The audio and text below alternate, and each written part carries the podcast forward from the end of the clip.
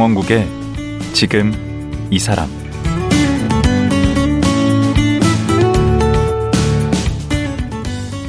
안녕하세요. 강원국입니다. 디아스포라란 말 들어보셨죠? 디아스포라는 원래 전 세계 각지에 흩어져 사는 유대인들을 말하는데요. 지금은 모국을 떠난 해외 이민자를 통칭하는 말로 쓰이고 있습니다. 현재 한국인 해외 이민자 수도 700여만 명이 훌쩍 넘었는데요. 예나 지금이나 이민자들의 가장 큰 고민은 바로 나는 누구인가일 것입니다. 재미동포 변호사이자 다큐영화 감독인 전우석 감독도 자신의 정체성에 대한 고민이 많았다고 합니다. 그리고 그 고민들을 영화에 담아오고 있습니다. 다큐 영화 초선의 전우석 감독 지금 만나보겠습니다.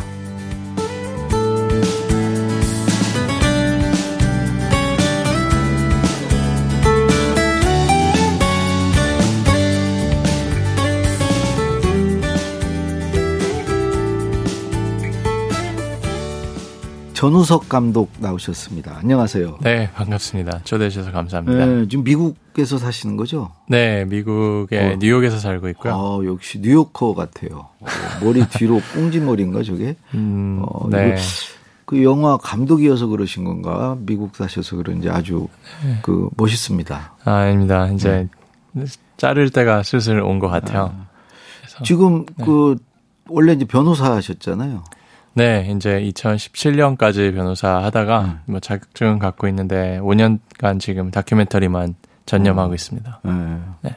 한눈 팔고 계신 건지 천천히 얘기 좀 들어보죠. 뭐. 네. 네. 다시 네. 변호사로 돌아가실 의향이 있는 건지. 근데 실례지만 나이가 어떻게 되시나요? 저 한국 나이로는 39, 84년생입니다. 84년생. 네. 그 태어나기를 아예 그 미국에서 태어나셨더라고요. 네, 저희 아버지가 유학하실 때 미네소타라는 추운 도시에서 네. 저와 제 동생이 태어났어요. 그 그럼 아버님은 이제 그 한국에 오셔서 교수를 하셨겠네요. 네, 이제 교수님 하시다가 재작년에 이제 은퇴하셨습니다. 어. 네. 그 동생분도 변호사던데? 동생도 변호사고요. 이 친구도 이제 인권 변호사로 음. 이제 장애가 있으신 분들을 도와주는 그런 변호사를 그 하고 뉴욕 있어요. 뉴욕에 있어요? 네, 뉴욕에서 사실 같이 살고 있어요, 둘이. 와, 네. 아들 둘을 그냥 옹골지게 잘 키우셨네. 가난하게 키우셨어요. 네? 어. 그러면 미국에서 태어나서 어, 아버지 이제 유학 다 마치고 같이 국내로 돌아온 건가요? 네, 그렇죠. 그 몇 살 때요? 이제 제가 다섯 살 되던 해였어요, 한국 나이로. 아, 다섯 살 때 돌아와서? 네. 어, 요즘 같으면 거기 놔두고 오는데. 다 데리고 왔구만요. 네. 그때. 그래가지고 학교를 음. 고등학교 때까지는 한국에서 다니셨더라고요. 네. 고1까지는 제가 중계동에 있는 설아벌 고등학교라고 고1 2학기 중간고사까지 마치고 음. 이제 영어나 영어 준비하고 그러려고 이제 외국인 학교로 전학을 갔었거든요. 외국인 학 국내에 있는 외국인 학교요? 네, 의정부에 이제 음. 미군 부대 바로 옆에 붙어 있는 음. 네, 조금 허름한 외국인 학교에 제가 거기가 그럼 고3까지 거기 다녔어요? 네. 음. 네. 그러니까 뭐 우리말은 뭐 거의 완벽해요, 보니까. 네, 아니 모국어죠. 네. 네. 네. 한국 학교 다닐 때는 공부 잘했을 것 같은데. 아니요, 공부 잘 못했어요. 공부 잘 못했는데, 뭐, 아, 그런데 반장은 계속했어요. 어, 리더십이 있으셨나 보다. 어, 글쎄요. 그때는, 음, 왜 리더십을 발휘하고 싶었을까요? 근데 그런 게 좋았었어요. 오, 네. 그래서 이제 미국을 가셨는데, 대학에서 그럼 전공은 뭘 하신 거예요? 전공을 이제 영화 전공을 했어요. 근데 영화, 영화, 네 영화 전공을 한 이유가 제가 미국은 무전공으로 입학이 가능하거든요. 음, 전공을 정하지 않고 일종의 자유 전공 같은 거네. 그렇죠. 우리도 그런 거 있는데. 음, 네. 근데 첫 번째로 들었던 수업이 영화의 역사, History 아. of Film이라는 어, 사실 뭐 교양 수업 같은 거였어요. 음. 근데 거기에서 가르치셨던 교수님께서 뭐 프랑스의 이제 뉴웨이브 누벨바그 굉장히 거장 중에 한 분이셨거든요. 음. JP 고랭이라는 굉장히 유명한 감독이신데. 뭐 그렇게 얘기해도 모르고요. 근데 이분의 카리스마에 완전히 제가 압도가 당해서 와. 제가 이분께 당시에 나왔던 한국의 영화 중에 하나가 박하사탕이라는 어허, 예, 예. 이창동 감독님의 영화가 그, 그 그의 여름에 한국에서 돌아갈래 그거 아니에요. 그렇죠 설경구 씨. 네. 그래서 그 DVD를 이제 한국의 부모님께 주문을 했어요. 왜냐면 제가 그 다음 주 수업에 이 교수님께 갖다 드리고 싶어서. 어허. 근데 안타깝게도 그 다음 수업까지 DVD가 도착하지 않아서 제가 굉장히 섭섭한 마음에 네. 이제 터벅터벅 그 수업 들어왔는데 이제 굉장히 큰 강당에서 3, 400명 모여서 하는 그런 수업이거든요. 네. 교수님께서 이제 터벅터벅 내려오시더니 오늘은 나, 내가 근래 본 가장 감동적인 영화를 너네들한테 소개하겠다 그러면서 어, 제목은 Peppermint Candy. 오, 박하사탕. 네, 제가 그 경험에 완전히 매료가 돼서. 오, 아주 아, 그냥 깜짝 놀랐겠네. 아, 그때는 뭐 온몸에 모든 전율, 이 어. 전율이 예, 막 일어났죠. 그러면 그때 그 교수님을 만나면서 나도 영화 감독이 돼야 되겠다 마음을 먹은 건가요? 음, 글쎄요, 뭐 좋게 말하면은 어, 뭐 진리를 말하는 것 같은 사람이고 나쁘게 말하면 약간 뭐 사이비 교주 같은. 아, 그 교수님이? 네, 그러니까 엄청난 카리스마가 어떤 카리스마가 있으셨어요. 음. 근데 그 카리스마가 어떤 예술에 대한 인생에 대한 영화에 대한 어떤 지적 탐구 오. 열정을 우리한테 가르친다고 본인은 말씀하셨어요. 나는 학문을 가르치는 게 아니고 너한테 오. 열정을 가르치는 거라고. 야, 누구를 만나느냐가 참 중요해요. 음. 얼마 전에 폴킴 음, 교수, 그 스탠포드 교수 음. 여기 방송에 나오셨는데 아, 네. 그분도 음. 처음 만난 교수님 때문에 인생이 바뀐 분이에요. 와. 네. 야, 근데 결국은 대학을 졸업하고 그 변호사의 길, 그 로스쿨을 가신 거잖아요. 제 영화를 세속적인 길을 택하신 거네요. 어, 근데 제가 물론 교수님의 어떤 카리스마로 영화 전공을 해야겠다는 결심을 하긴 했지만 어, 대학 내내 이제 정작 저를 굉장히 이끌었던 어떤 영화의 한 분야는 다큐멘터리였었어요. 오. 그러니까 다큐멘터리를 통해서 어떤 현실을 캡처를 하고 그 안에 어떤 사회적 부조리 어, 뭐, 예를 들면 이제 429 LA 폭동 같은 것들. LA 흑인 폭동 얘기하시는 거죠. 네. 당시에 그런 사건들을 배우거나 뭐 위안부 사건 혹은 음. 뭐 당시에 북한 인권 이런 거에 굉장히 제가 사회 정의 문제, 인권 문제에 되게 탐닉한 시절이 있었거든요.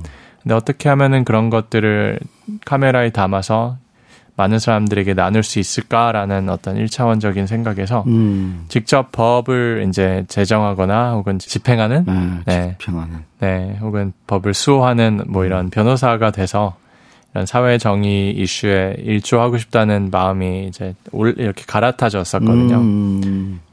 그래도 보통 이제 그 미국에 가시는 그 아메리칸 드림이라고 그러나 그런 분들은 다 주류 사회에 이제 편입되기를 원하고 또 경제적으로 좀 부를 쌓는 그런 그런 이제 목표 같은 거 있잖아요. 음.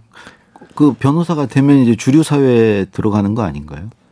어, 그쵸. 뭐, 근데, 그니까 또 어떤 변호사가 되냐에 따라서 음. 이게 뭐 시선이 달라질 수 있죠. 말, 예를 들면 저는 음. 공부를 잘 못했어서, 음. 네, 저는 시라큐스 법대라는 데를 나왔는데. 어, 그 좋은 데 아니에요? 시, 시라큐스 이름 많이 들어봤는데. 뭐, 글쎄요, 뭐 바이든 대통령이 시라큐스를 나오긴 했는데, 근데 저희가 유일하게 이제 아 우리 저희 그 선배님 봐라 그럴 때 바이든 대통령만 언급이 돼서 그 외에는 아는 사람이 거의 아, 없고요. 그 한 사람이면 충분하죠. 뭐 현직인 되시고 아 거기 나오셔서 이제 그 이제 변호사가 되셨는데 그 우리 그 저기에서 일을 하셨던데 한국 네. 그 코트라 코트라 네. 아, 그 코트라가 이제 네. 우리 그 해외 뭐 수출이나 뭐 이런 거 지원하는 정부 기관이잖아요. 그렇죠. 이제 코트라. 무역, 뭐 투자, 음. 뭐 이런 네, 수출, 수입, 네. 수출입 이런 것들을 지원하는 정부 기관이고 기관의 뉴욕 네. 지사에서 이제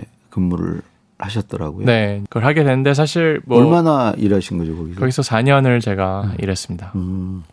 그렇게 그 코트라에 다니다가 그 인생을 바꾼 어느 날을 만났다고요. 어디 보니까 이날은 내 인생을 가난하게 만든 날이었다라고 하던데 그게 어떤 날이죠? 네, 이제 변호사 3년 차 때 쿠바에 네. 놀러 갔었어요. 네. 근데 그럼 그때는 쿠바하고 미국 수교가 돼 있을 때인가요? 그때 오바마 대통령이 네. 이제 수교를 막 선포했었을 시기였었습니다. 아, 예. 그래서 그게 2015년 12월 28일이더라고요. 네, 맞습니다. 네.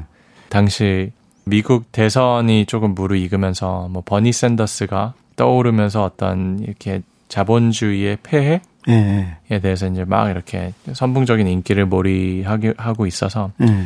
아 그러면은 자본주의적 제도와 조금 다르게 사는 거의 물들지 않은 사회. 음. 네. 그 사회의 청년들은 어떻게 살까라는 그냥 호기심이 있었던 것 같아요. 어. 네. 물론 거기 가서 제가 어떤 희망을 받거나 그런 건 전혀 아닙니다. 음. 네. 거기는 더 심한 어떤 그들만의 또 고뇌와 음. 장벽들이 또 있었고 아무튼 음. 가자마자 음. 택시 기사가 쿠바 한인 3세셨죠. 어. 이제 그 만남 하나가 이제 제 인생의 축을 좀 바꿔 놓았죠. 그분이 어떤 분인데요? 이제 우선 기본적으로 저는 그 우리가 디아스포라라고 예. 표명하는 재외동포. 그거를 우선 좀 소개를 해주시죠 디아스포라. 네. 원래 유태인들이 그 세계 각지로 이렇게 이제 나라를 잃어서 뿔뿔이 흩어진 현상을 디아스포라라고 그쵸. 하죠. 근데 요즘에는 그냥 어, 세계로 나가 있는 사람들, 음. 그 사람들을 그냥 디아스포라라고 하더라고요. 그렇죠. 우리 교민들이 전 세계에 나가 있잖아요. 그렇죠. 음. 디아스포라 호칭 자체가 이제 자신의 본국 밖에서 네. 살아가는 사람들을 이제 통칭을 하는데 네. 우리나라 뭐 쉽게 말하면 재외동포 그렇죠. 이렇게 재외동포. 말할 수 있겠죠. 네. 저는 재외동포 문제에 관심이 굉장히 많았었어요. 그 전에도 네. 쿠바 가기 전에도 네. 어. 뭐저 자체도 이제 재외동포고 그렇죠. 이런 저외동포의 정체성이 어떤 것이 되어야 될까? 어. 네, 제휴 동포들은 모국과 어떤 관계를 맺어야 될까? 어, 네. 되게 제가 또 LA나 이런 데 가보니까 그냥 한국인으로 사시던데 그 교민 사회 자체가 그쵸? 그냥 한국인이 그 한국 사회던데. 근데 그쵸? 그게 정체성은 아니라는 거죠. 그렇게 살아서는 안 된다는 얘기이실 것 같은데. 어, 그쵸. 뭐 이제 교민 사회가 이제 1세대 분들은 이제 본국의 그런 것들을 이제 향유하시고 간직하시고 있는 우리말 쓰면서 사시는 거죠. 그쵸? 미국에서. 네, 그렇지만 이제 1.5세, 2세, 3세가 될수록 네. 정체성 문제가 조금 더 복잡해지는 거죠. 그럼 이제 고민하게 되겠네. 내가 그렇죠. 미국인인가 한국인인가. 그렇죠. 음. 어, 잠깐 돌아가서 제가 18살 때 아버지께서 이제 저한테 문, 문의하셨어요. 네. 아빠가 어, 이제 안식년으로 음. 미국에 가는 해가 너의 고3 해와 겹치는데 네. 고1 때 저한테 문의하셨는데 너는 미국 사람으로 살고 싶니 아니면 한국 사람으로 살고 싶니? 아. 왜냐면 제가 이중, 이중 국적이 있어서 그렇죠. 한국 현행법상 당시에 18살 전에 하나의 국적을 정했었어야 됐어요. 그렇죠. 그래서 저는 어, 그때 뭐 고딩이 어떻게 알겠어요? 이제 음. 어떤 한 나라의 국적을 정한다는 그 무게감을. 그렇죠. 그래서 어 근데 그러는 와중에 죽은 시인의 사회 음, 음, 라는 영화를 보고 키팅 교수인가? 맞, 맞습니다. 네. 로빈 윌리엄스가 연기한 네. 키팅 교수가 carpe diem 네. seize the day 지금 이 순간을 즐겨라. 현재를 즐겨라. 음. 그러니까 이 순간을 너 것으로 만들어라. 어. 어. 네. 그, 그 문구에 제가 매료가 돼서 네. 어, 미국에 가면 뭐 내 순간을 내 것으로 만들 수 있는 기회가 더 많지 않을까라는 그런 음. 막연한 어떤 기대감이 생겼었어요. 음. 그래서 당시 미국에 가고 싶다라는 생각이 들어서 미국 국적을 선택을 했는데 음. 어, 미국을 가기 며칠 몇 주 앞준 사, 상태에서 이제 유승준 사건이 터졌었거든요. 아, 그 유명한. 네. 음. 그러면서 이제 군 미필 한국 남성이 음. 특히 외국 국적을 선택했을 때 어떤 그 결과물을 저는 유승신 유승준 씨를 보면서 아 나는 앞으로 정당성 있는 한국 남성이 될 수 없겠다라는 어떤 어. 강박관념이 그때부터 저를 굉장히 따라다녔었던 와, 것 같아요. 진짜 그때 고뇌를 했겠네. 그걸 하면서도 미국 음. 국적을 택하면서도요. 이제 그때부터 사실 정체성 고민이 굉장히 저한테는 치열한 아, 해결해야 될 문제가 되었었거든요. 음. 평생 한국인으로 살아왔는데 더 이상 한국인이 될 수 없다면 그럼 재외 한인으로서 음. 나의 한국 정체성은 무엇이 되나 뭐 이런 음. 질문들 있잖아요. 그렇다고 해서 미국 사회에 완전히 백인과 같이 주류 사회에 편입이 돼서 그렇게 사는데 그것도 만만치는 않고 쉽지 그렇죠. 않고 그러면 이제 어정쩡해지는 거고. 그렇죠. 저는 재미 한인으로서의 정체성을 음. 이제 발견하는 여러 순간들이 있었어요. 음. 대학교 다니면서 그 이후로. 근데 제가 대학교 졸업하자마자 연변에 갔었거든요. 네. 연변에서 조선 족 친구들을 만나면서 음. 조선족 친구들이 자신을 사과배라는 과일로 표현을 하더라고요. 배도 아니고 사과도 아니고 두 개 합친 거예요? 네. 어. 이제 조선인도 아니고 중국인도 아닌 어정쩡한 음. 상태. 그리고 뭐 세계 전역 여기저기 다닐 때마다 제외 한인들을 늘 만났었는데 음. 어, 저는 그들을 만나면서 어떤 제가 재미 한인으로서 국한했었던 저의 정체성이 조금 더 큰 어떤 재, 재외 동포 혹은 디아스포라 일원의 한 명으로서 저를 인식하기 아. 시작했거든요.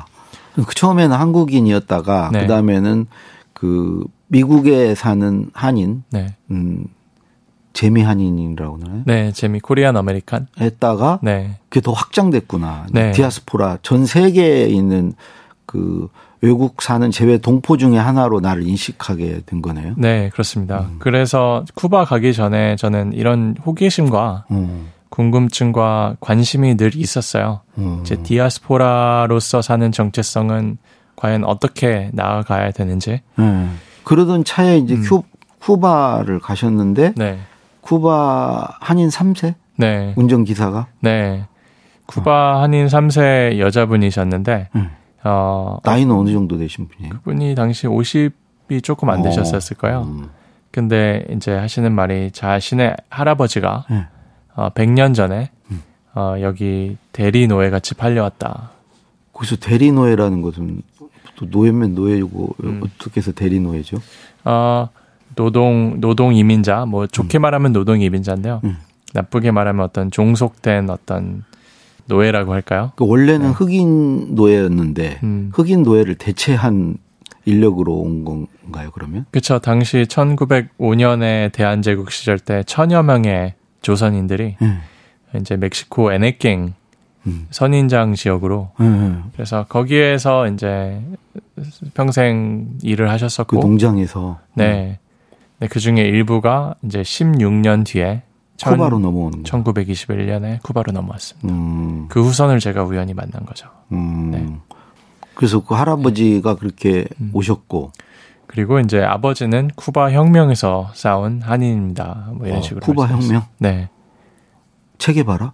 체게바라랑 뭐 피델 카스트로랑 같이 쿠바 혁명을 일으킨 장본인 중에 하나인 한인이 있었다. 그게 그, 자신의 아버지다. 그 여자 운전수의 아버지가? 그렇죠. 어느 정도 가담을 했는데요, 쿠바 혁명에? 어, 이분이 쿠바 혁명 가담으로 이제 차관. 차관. 네, 차관급까지 올라가시고. 네. 그 카스트로하고 대학 동기라면서요. 그렇죠. 이제 카스트로랑 같은 아바나 법대, 법대? 아바나 법대 제일 좋은 데 아니에요 쿠바 아바나 그렇죠 쿠바 아바나 법대가 당시에는 중남미 전체에서 가장 좋은 곳 중에 하나라고 아, 그러면 이민 2세로서 그분은 완전히 현지화에 성공하신 거네 그렇죠 어, 네. 거기다가 혁명에도 가담을 하시고. 그렇죠. 음, 그분의 따님 택시를 타게 됐다. 네. 우연히. 우연히. 네. 오.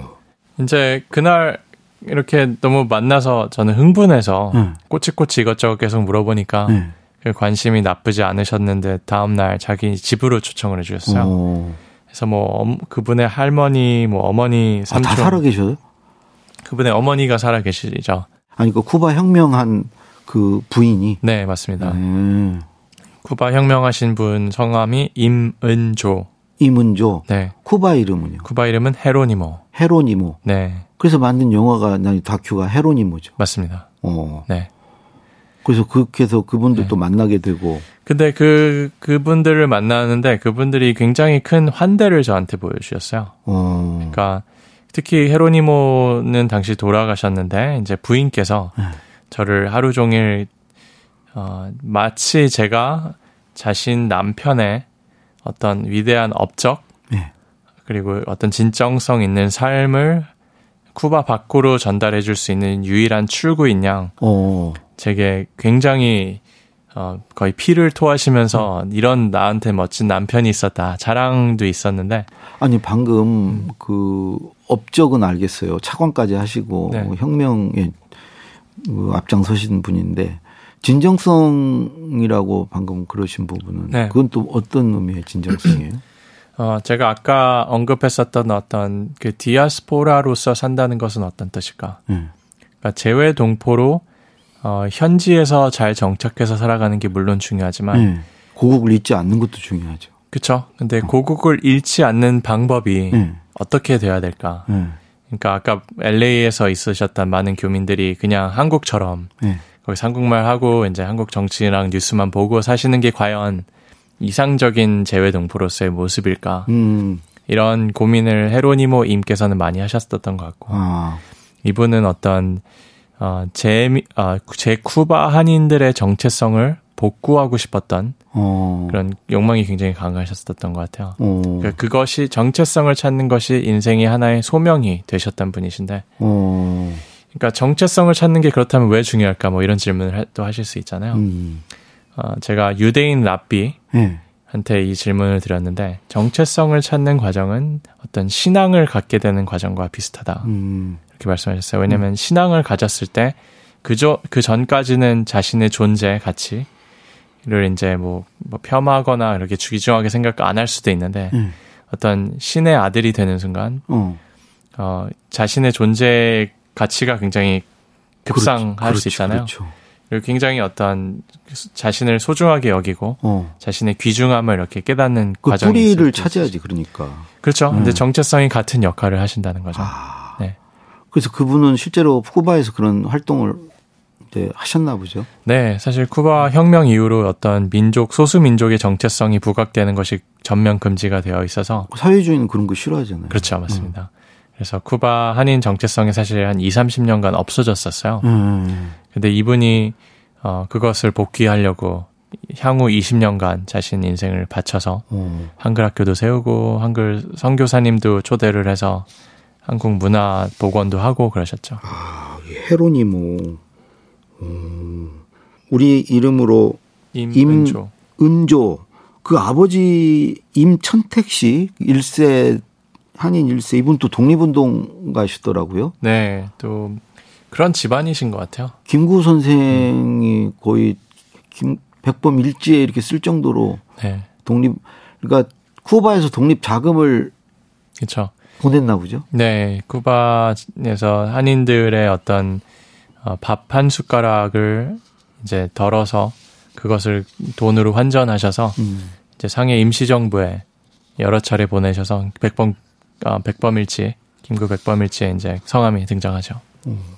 그래서 이, 그 방금 얘기한 헤로니모 그분의 얘기를 듣고 나서 이제 이거를 다큐 영화로 한번 만들어 봐야 되겠다는 생각을 하신 건가요? 초반에는 그냥 20분짜리 영상을 만들고 싶다 이런 생각만 했었어요. 유튜브에 음. 올릴 수 있는. 어. 네.